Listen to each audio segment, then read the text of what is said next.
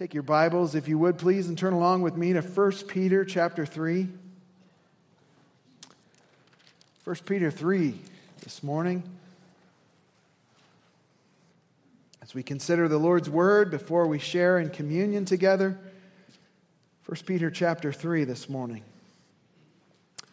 Most people want to live the good life. That's what we're going to be talking about this morning is living the good life. To live a life of fulfillment, a life filled with joy and meaning. Maybe for each of us, it's a little different what the good life looks like. What comes to your mind when you think about living the good life? Maybe it's doing whatever you want, whenever you want. Maybe it's retirement, early retirement. Maybe it's having that dream home or that cabin in the mountains, or taking more trips, or getting that job you've always wanted, or that promotion you've been waiting for. Maybe it's getting married, or having children, or being nearer family, or maybe just having more friendships. All of these are good things, to be sure. None of them, in and of themselves, is wrong at all. But according to the Bible, they're really not what it means to live the good life. In our text this morning, we learn what the good life really is, and it's the life that each and every Christian is called to. We're called to live the good life, but the good life according to God's standard.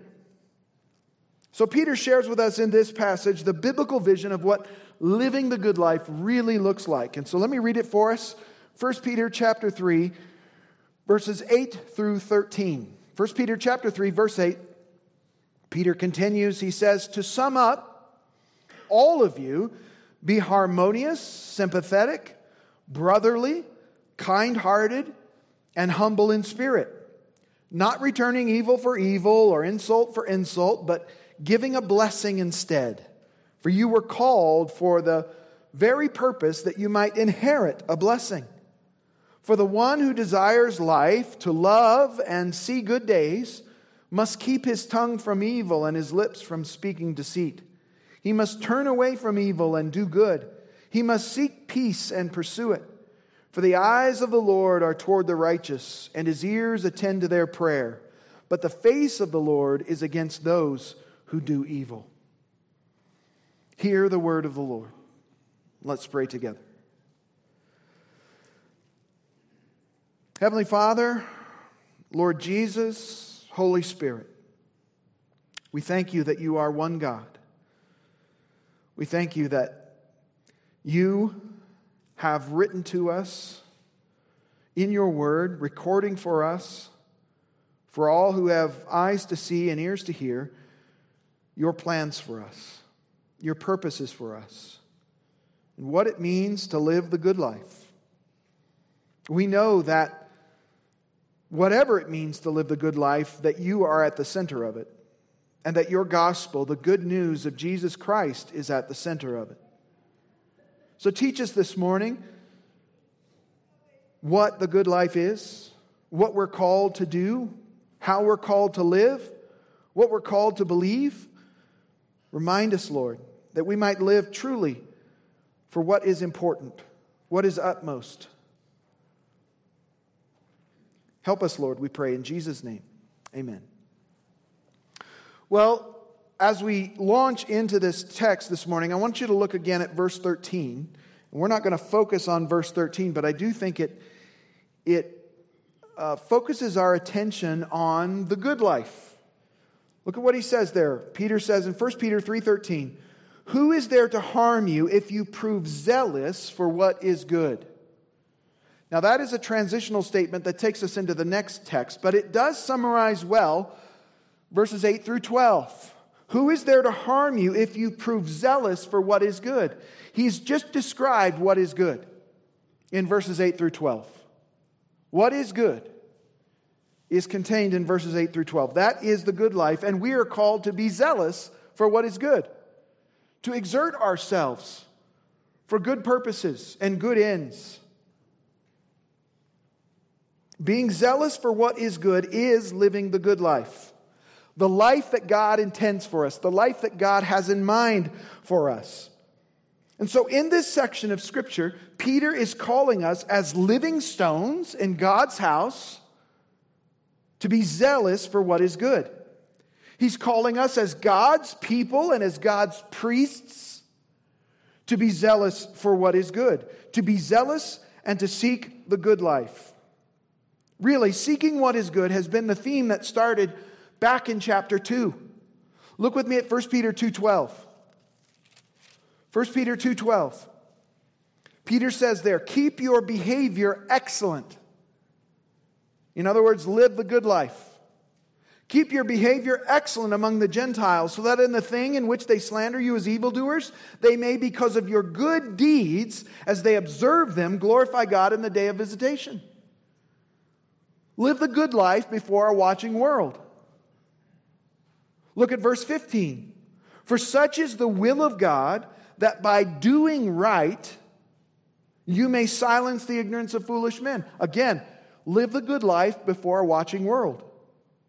And then in verse 17 of chapter 2, Peter gave a short and general list of what living the good life is to look like. Look at 1 Peter 2:17. Honor all people, love the brotherhood, fear God, and honor the king. And then, as we've seen, Peter gets very specific about what excellent behavior and right behavior, doing right, and honoring all people looks like in terms of various roles and responsibilities we have in life. He looked, first of all, at what it looks like for citizens submitting to governing authorities what the good life looks for them, looks like for them. Then he showed us what it looks like for Christian slaves submitting to their masters, and for wives submitting to their husbands, and for Christian husbands to honor their wives. All of those are descriptions of what it means as a Christian to live the good life. And having addressed each individual Christian in their respective roles and social categories, Peter now, in chapter 3 and verse 8, zooms out again and addresses all believers. So, whereas before we were looking at these categories, these social categories of citizens and slaves and wives and husbands, now we're looking at all of us again, all right? And so, as Peter zooms out and focuses attention on the, the gathered Christian community and our, our collective responsibility toward one another, we're going to see this morning six gospel centered characteristics that we should be cultivating in order to experience the good life, to live out the good life. Six gospel centered characteristics that Peter lists for us here. And please notice as we go along that all of these characteristics have reference to our relationship to others. In other words, the good life necessarily, according to the Bible, is a life in which we reflect the truth and power of the gospel through our lives and in our relationships with others. So you really can't live the good life on your own. You can't live the good life at a distance from others. You can't live the good life that God has called us to virtually. It doesn't work that way. We're called into relationship with one another, primarily with a focus here of the, the body of Christ, the local church. And that's what these characteristics all have reference to.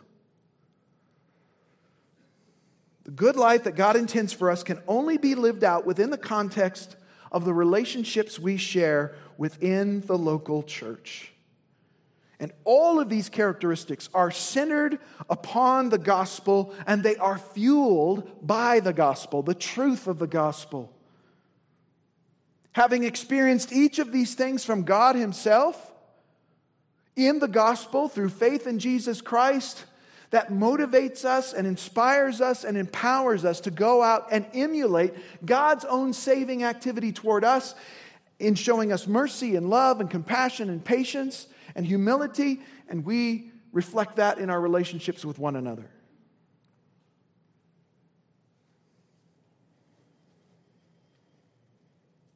First Peter 2:24. Look with me there real quick. Where the gospel is central.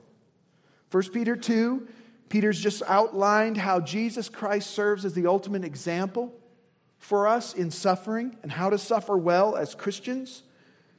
1 Peter 2:24 says that he himself, that is Jesus, bore our sins in his body on the cross so that so that we might die to sin and live to righteousness, for by his wounds you were healed. And so, what Peter is describing here, then, in verses 8 through 13, is actually what it looks like in our relationships when we die to sin and live to righteousness. And all of it within the context of the local church.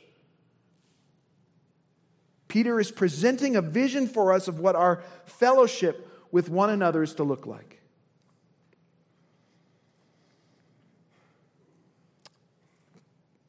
The commentator Karen Jobes says this about Peter's list here.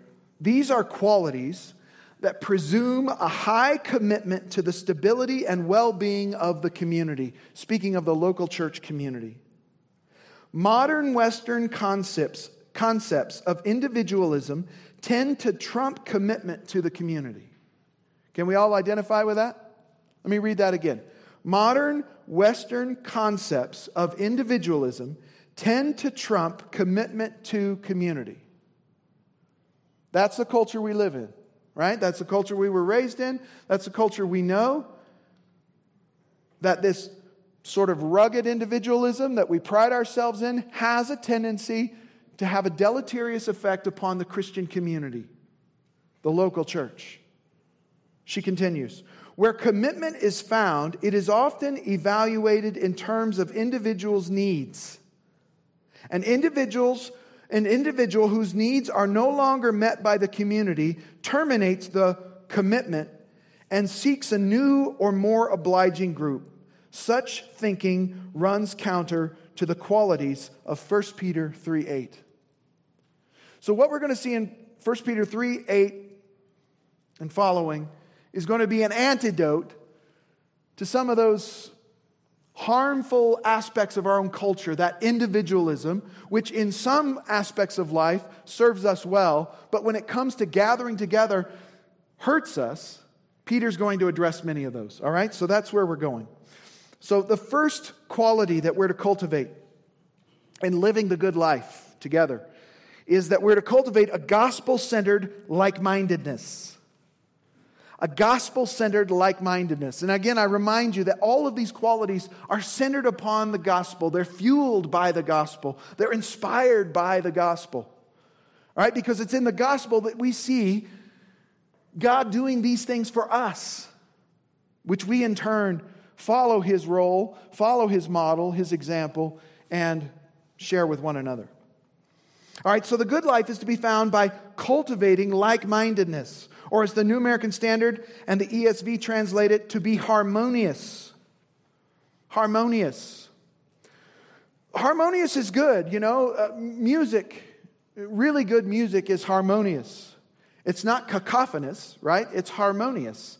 It's not necessarily that everyone is playing the same note, but that we're all playing it together at the same time, looking at the same sheet of music and yet playing slightly different notes, but those notes complement each other, and the result is beautiful music.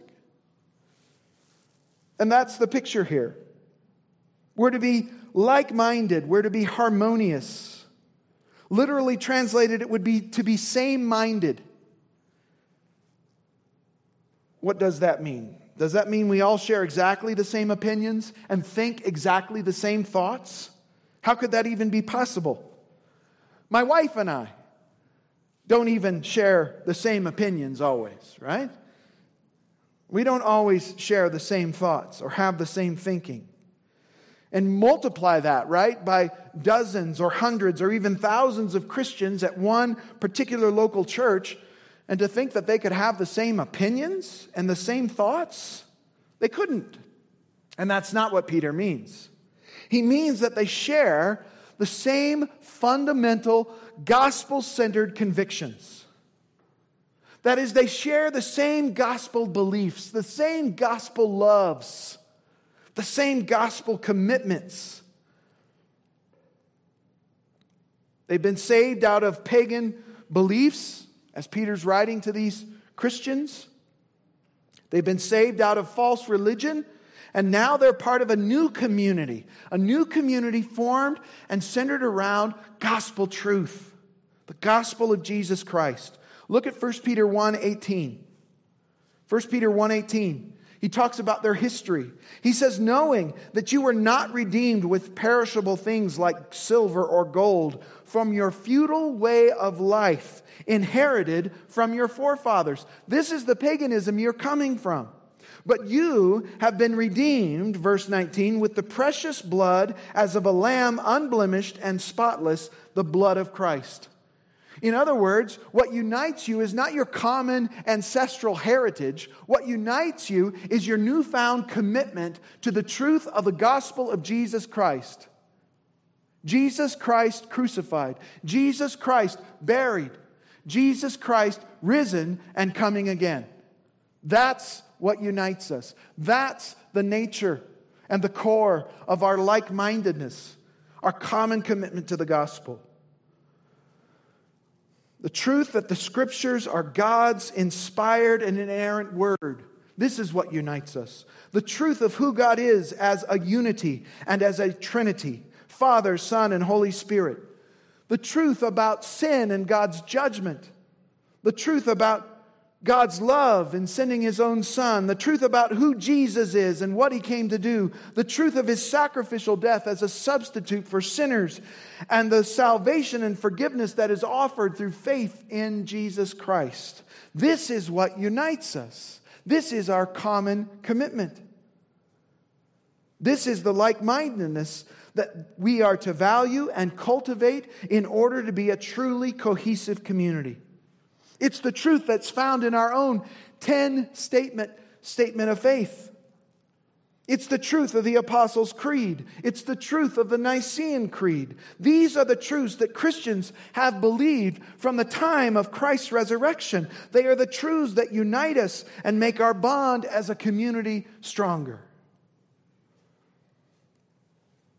Paul writes to the Corinthians who were experiencing all kinds of divisions among them. And he says to them in 1 Corinthians 1:10, "I exhort you, brethren, by the name of our Lord Jesus Christ, that you all agree and that there be no divisions among you, but that you be made complete in the same mind and in the same judgment."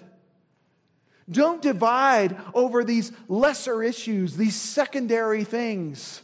Don't let politics divide you or race divide you. Don't let any of these class issues and other things that we see dividing our country creep into the church and allow us to divide from one another. Don't let secondary theological issues divide you. Unite around the gospel of Jesus Christ and let nothing come between your bond in Him.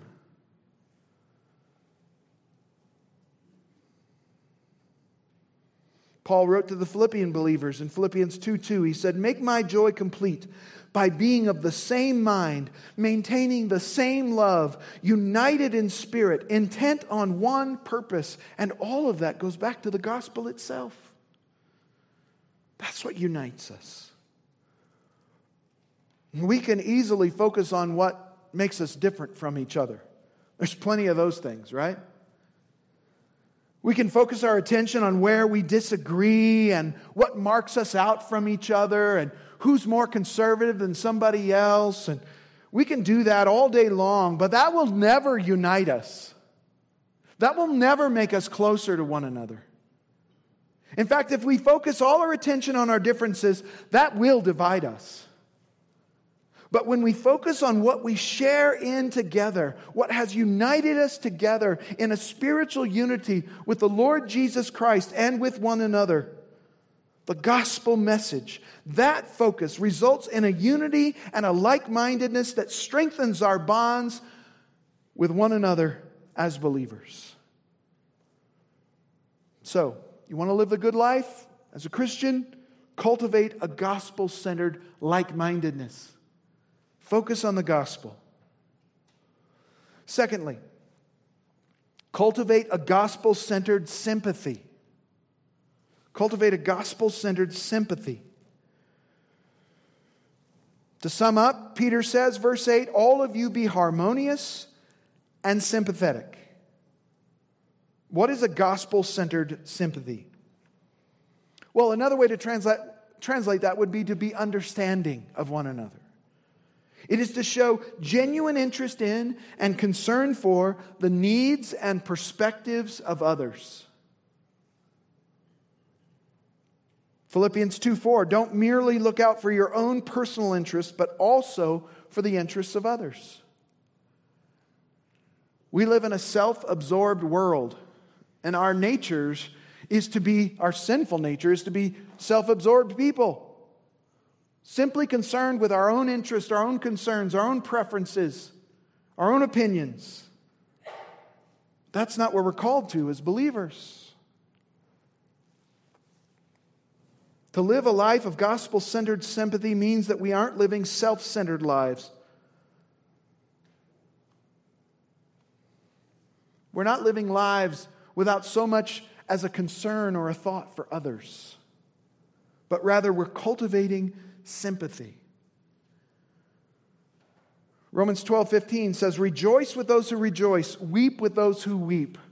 Enter into the rejoicing of someone else when something wonderful comes to them. Give thanks to God. Rejoice along with them.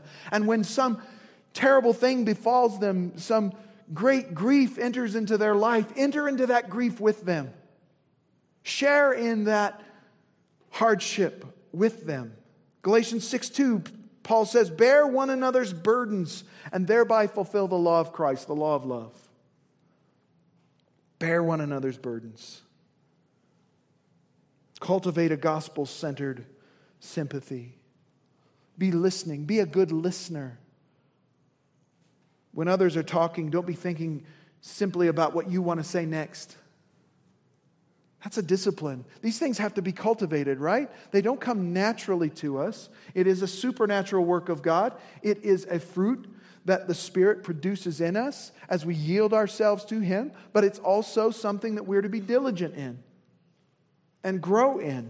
And we can all grow in cultivating gospel centered sympathy.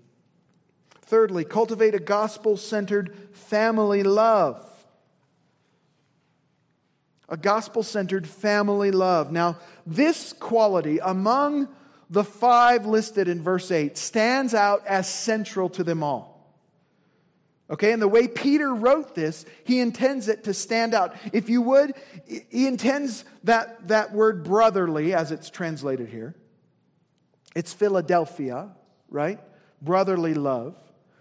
That word is intended, we might, we might be able to bold, put it in bold or put it in italics or underline it. That's how Peter intends us to see it. You know how I know that? Because he wrote it in a chiasm. A chiasm is a literary device, and they're all throughout the scriptures, but it's a literary device in which a list of items is so arranged that the central item is intended to stand out and be highlighted and be shouted to us. And that's precisely what Peter has done here. He's given us this list of five, and the central point of it all is love. We shouldn't be surprised by that, right? Love is that mark that is to be reflective in the life of every believer, every Christian. They'll know that you are my disciples by your love for one another. And that's the kind of love that we're called to here this brotherly love, this familial love. It is a gospel centered family love. It is the love of family members for one another. Beloved, the church is a family. We are family. You may be new to the family. You may have been here a long time. You may be one of the most long standing family members here at this church. But we are a family, whether you're new or whether you've been here a long time. We're all a family. And we're supposed to view ourselves that way as fellow family members, as brothers and sisters in the Lord. We are a spiritual family made up of spiritual siblings, brothers and sisters, spiritual mothers, spiritual fathers, spiritual children, spiritual patriarchs, spiritual matriarchs. And because the local church is a spiritual family, there ought to be the presence of family love, a deep and abiding love for one another. Do you view your church that way? As a family, a spiritual family. The reality is, we are brothers and sisters in Christ. The reality is, we as a family a spiritual family, are able to understand one another, relate to one another, connect to one another, sympathize with one another in a way that oftentimes our biological families fall short, especially those that are unbelieving. No, the church is to be a family gathering. That's what we are. When we gather together, we are a family and we're to show family love for one another. 1 Peter 1:22 Peter's already mentioned this. He says, Since you have, in obedience to the truth, purified your souls for a sincere love of the brethren, love of the brethren, fervently love one another from the heart. Fervently love one another from the heart. What does it mean to live the good life? The life God intends us to live? It means that we're to love one another as family, spiritual family. Oftentimes, sadly, the church is not viewed as a family, but simply as an event to attend, as a product to be consumed. Oftentimes, sadly, we, we get sucked into this. We, we approach the Sunday morning gathering merely viewing it as a gathering that should meet my needs that should encourage me, that should suit all of my preferences, rather than viewing it as a rich family reunion where everyone has a part to play, everyone contributes, everyone's bringing a dish to the family reunion. Your own spiritual gifting that God has given you for the building up of the body of Christ a rich family reunion, and an opportunity each Sunday to grow in family love for one another, to build on that rich heritage and family of faith that we share. First, in chapter 2 and verse 17, Peter commands us to love the brotherhood. Well, here again, he says, show brotherly love. We know that Jesus said to love one another would be the distinguishing mark that we are his disciples. And First John warns us that if we do not love one another, then we have reason to question whether or not we're truly saved. If there's no care and concern for our spiritual family, are we even part of it?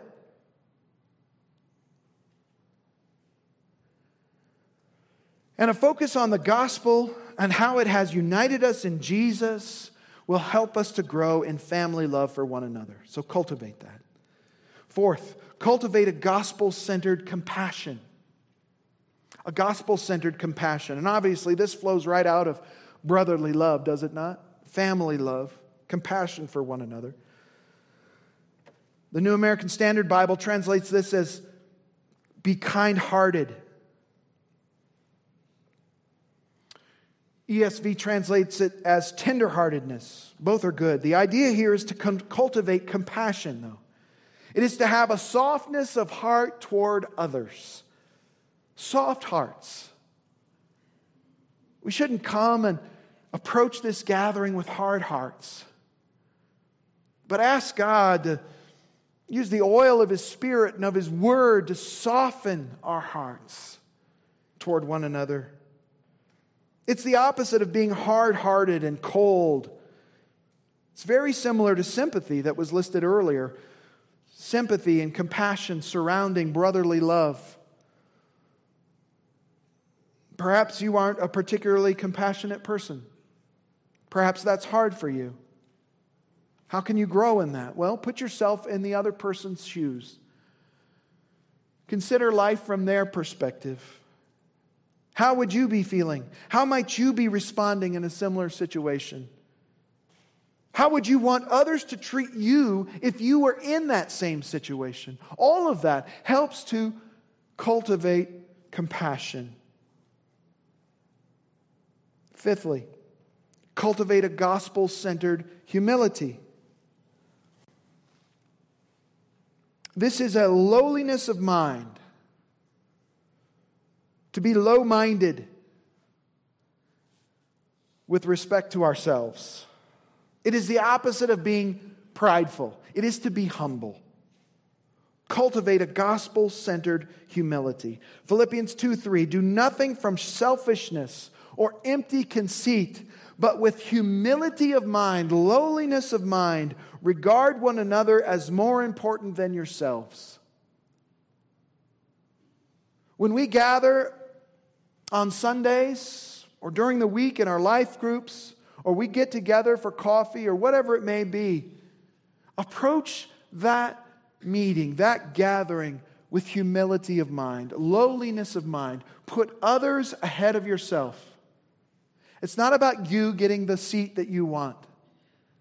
It's not about you singing the songs that you like. It's not about you having your needs met. It's about you coming to serve others.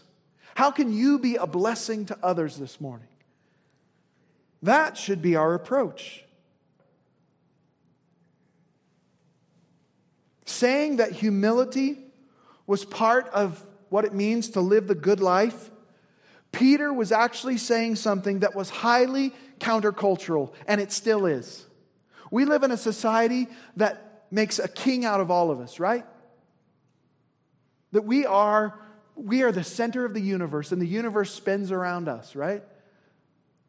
But that's not true. That's not Christian. That's not what we're called to.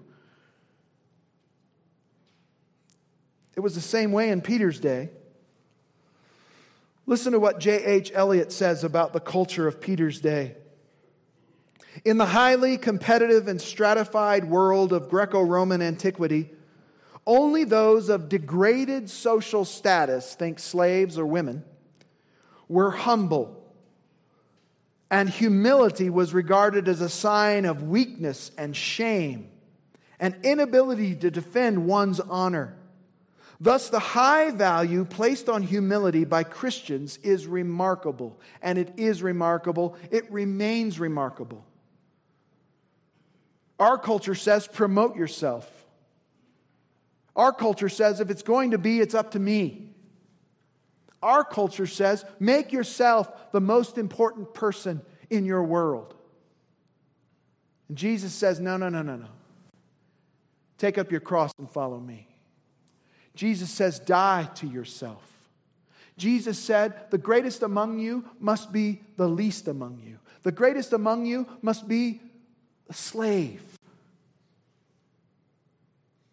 Humble yourself. A church that is filled with prideful people will never seek to enter into other people's grief, never seek to serve other people's needs, never seek to give of themselves in sacrificial love. Pride is the enemy of true Christian community.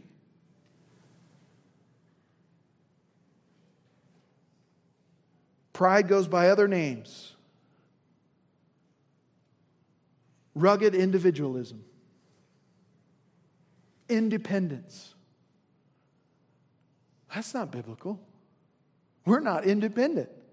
You may think you are, but you're not. You are spiritually united to every other person in here. So am I. So let's live like it. Let's love like it. Let's serve like it. Let's care like it. That's the good life. We think the good life is out there to be had in the world, It's not. It's to be had in the context of loving relationships within the community that we've been born again into. Sixthly and finally, cultivate a gospel centered response to mistreatment. Now, verse 8 clearly was intended for the Christian community. Verse 9 is somewhat transitional. We begin to think about how the world views us and how the world treats us. And sometimes it's how fellow Christians treat us, honestly.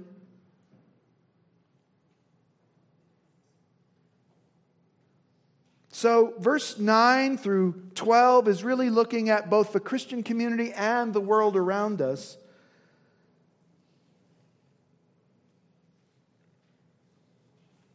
It's our response to those who mistreat us by doing evil to us or by insulting us. Verse 9 Not returning evil for evil or insult for insult, but giving a blessing instead. For you will call, were called for the very purpose that you might inherit a blessing.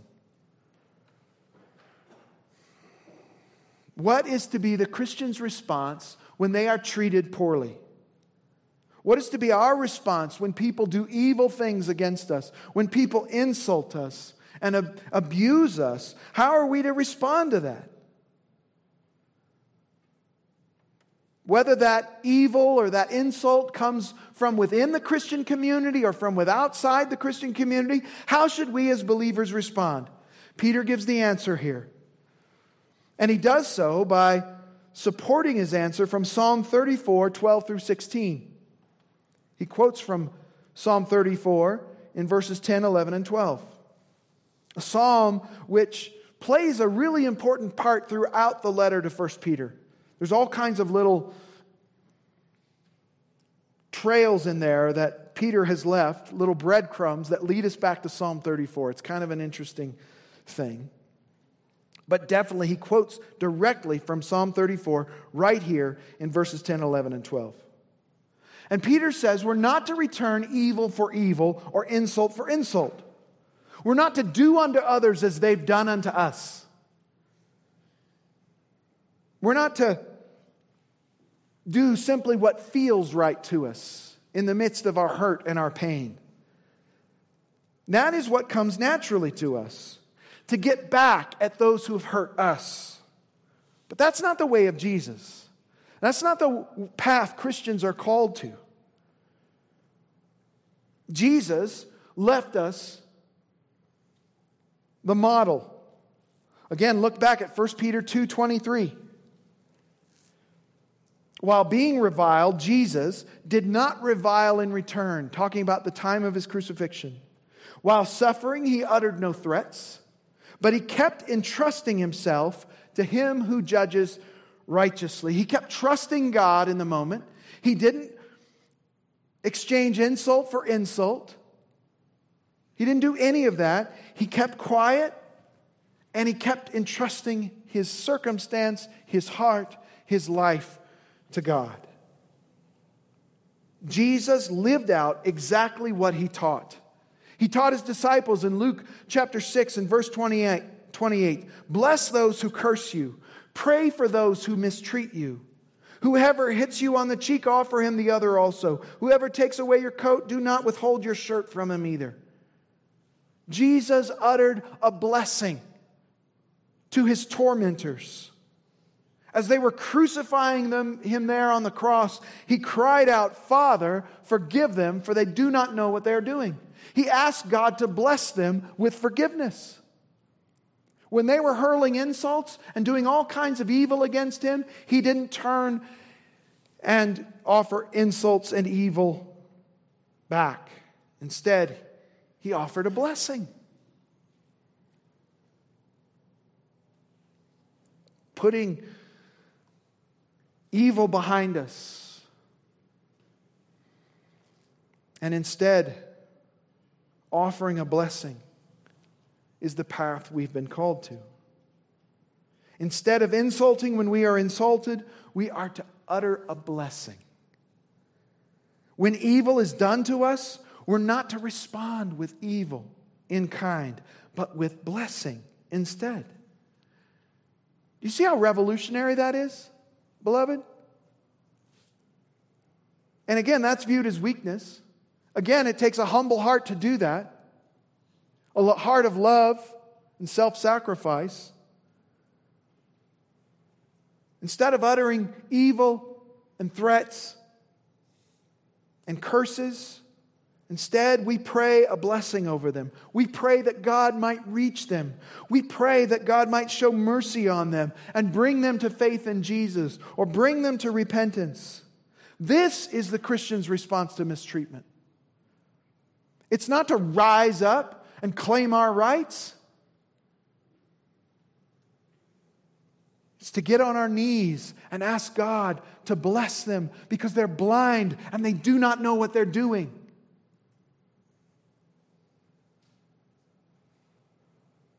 And this gets to the heart of the purpose for which we've been called. We've been blessed in order to be a blessing to others. Verse 10, quoting from Psalm 34 12, says, The person who desires life and to see good days, the person who wants to live the good life, again, we see that. He must keep his tongue from evil and his lips from speaking deceit. Verse 11, he must turn away from evil and seek peace and pursue it. Instead of responding with evil, we're to respond as peacemakers, not compounding the evil done in this world, but reversing it.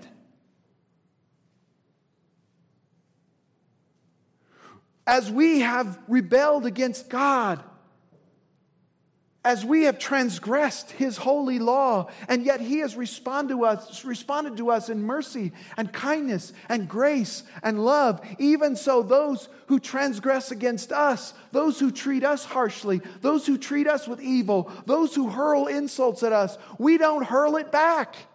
Instead, we say, God bless you. We pray for them, maybe silently. Sometimes that's the best thing to do, right? We can sometimes use our sanctimonious responses as daggers. I'm going to pray for you, right? You don't have to say that, just do it. God will give you wisdom in the moment as to what you ought to say, but we do all of this knowing that the eyes of the Lord are toward the righteous and that God hears our prayers.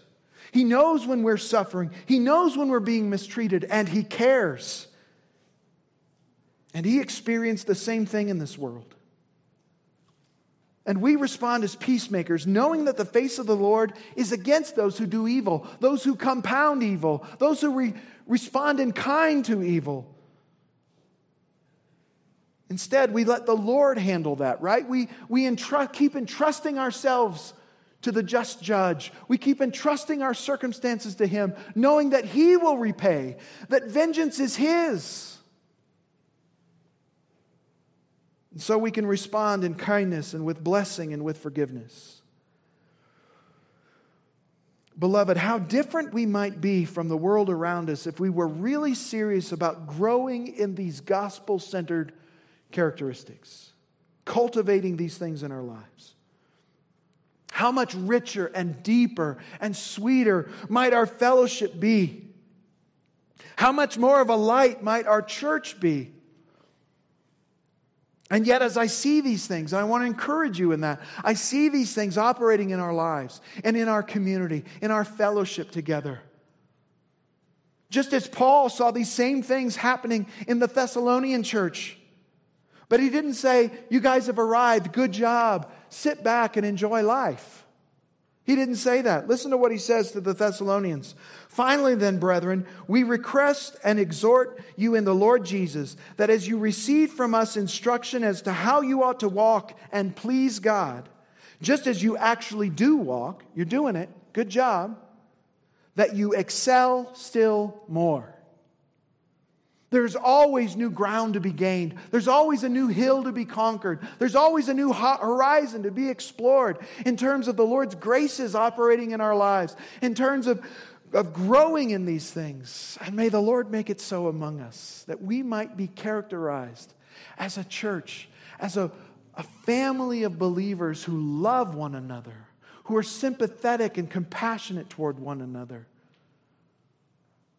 who don't respond to evil and unkindness and mistreatment in the same way, but rather speak a blessing even over our enemies, even over those who hate us, knowing that God sees, that God knows, and that sometimes God uses his own people and their countercultural responses to draw many people to himself.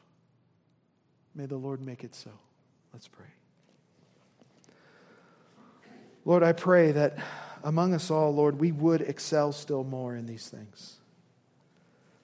That we would seek to live the good life, not as defined by the culture around us, which would come with very different answers to what it means to seek and live the good life. But Lord, our thinking is to be shaped by your word, not by the culture. And your word tells us what the good life is it is a life lived in community with our brothers and sisters in Christ, it is a life lived as a light unto the darkness. Help us, Lord. We see areas of encouragement in our lives and in our fellowship and areas where we need to grow. We just need to grow. Lord, we know that you produce that growth in us as we center our lives on the gospel, as we reflect deeply upon it, as we live in the joy of it. You produce these things by your Spirit operating within us. Produce it, Lord. Give growth, give fruit in our lives for our good, for your glory, and for the good of a lost world around us. As we turn our thoughts and minds and hearts to the gospel, as we see it in the presented and illustrated in the Lord's table, be blessed, Lord Jesus Christ, as we bless your name. Be honored as we honor your name. We thank you and pray these things in Jesus' name. Amen.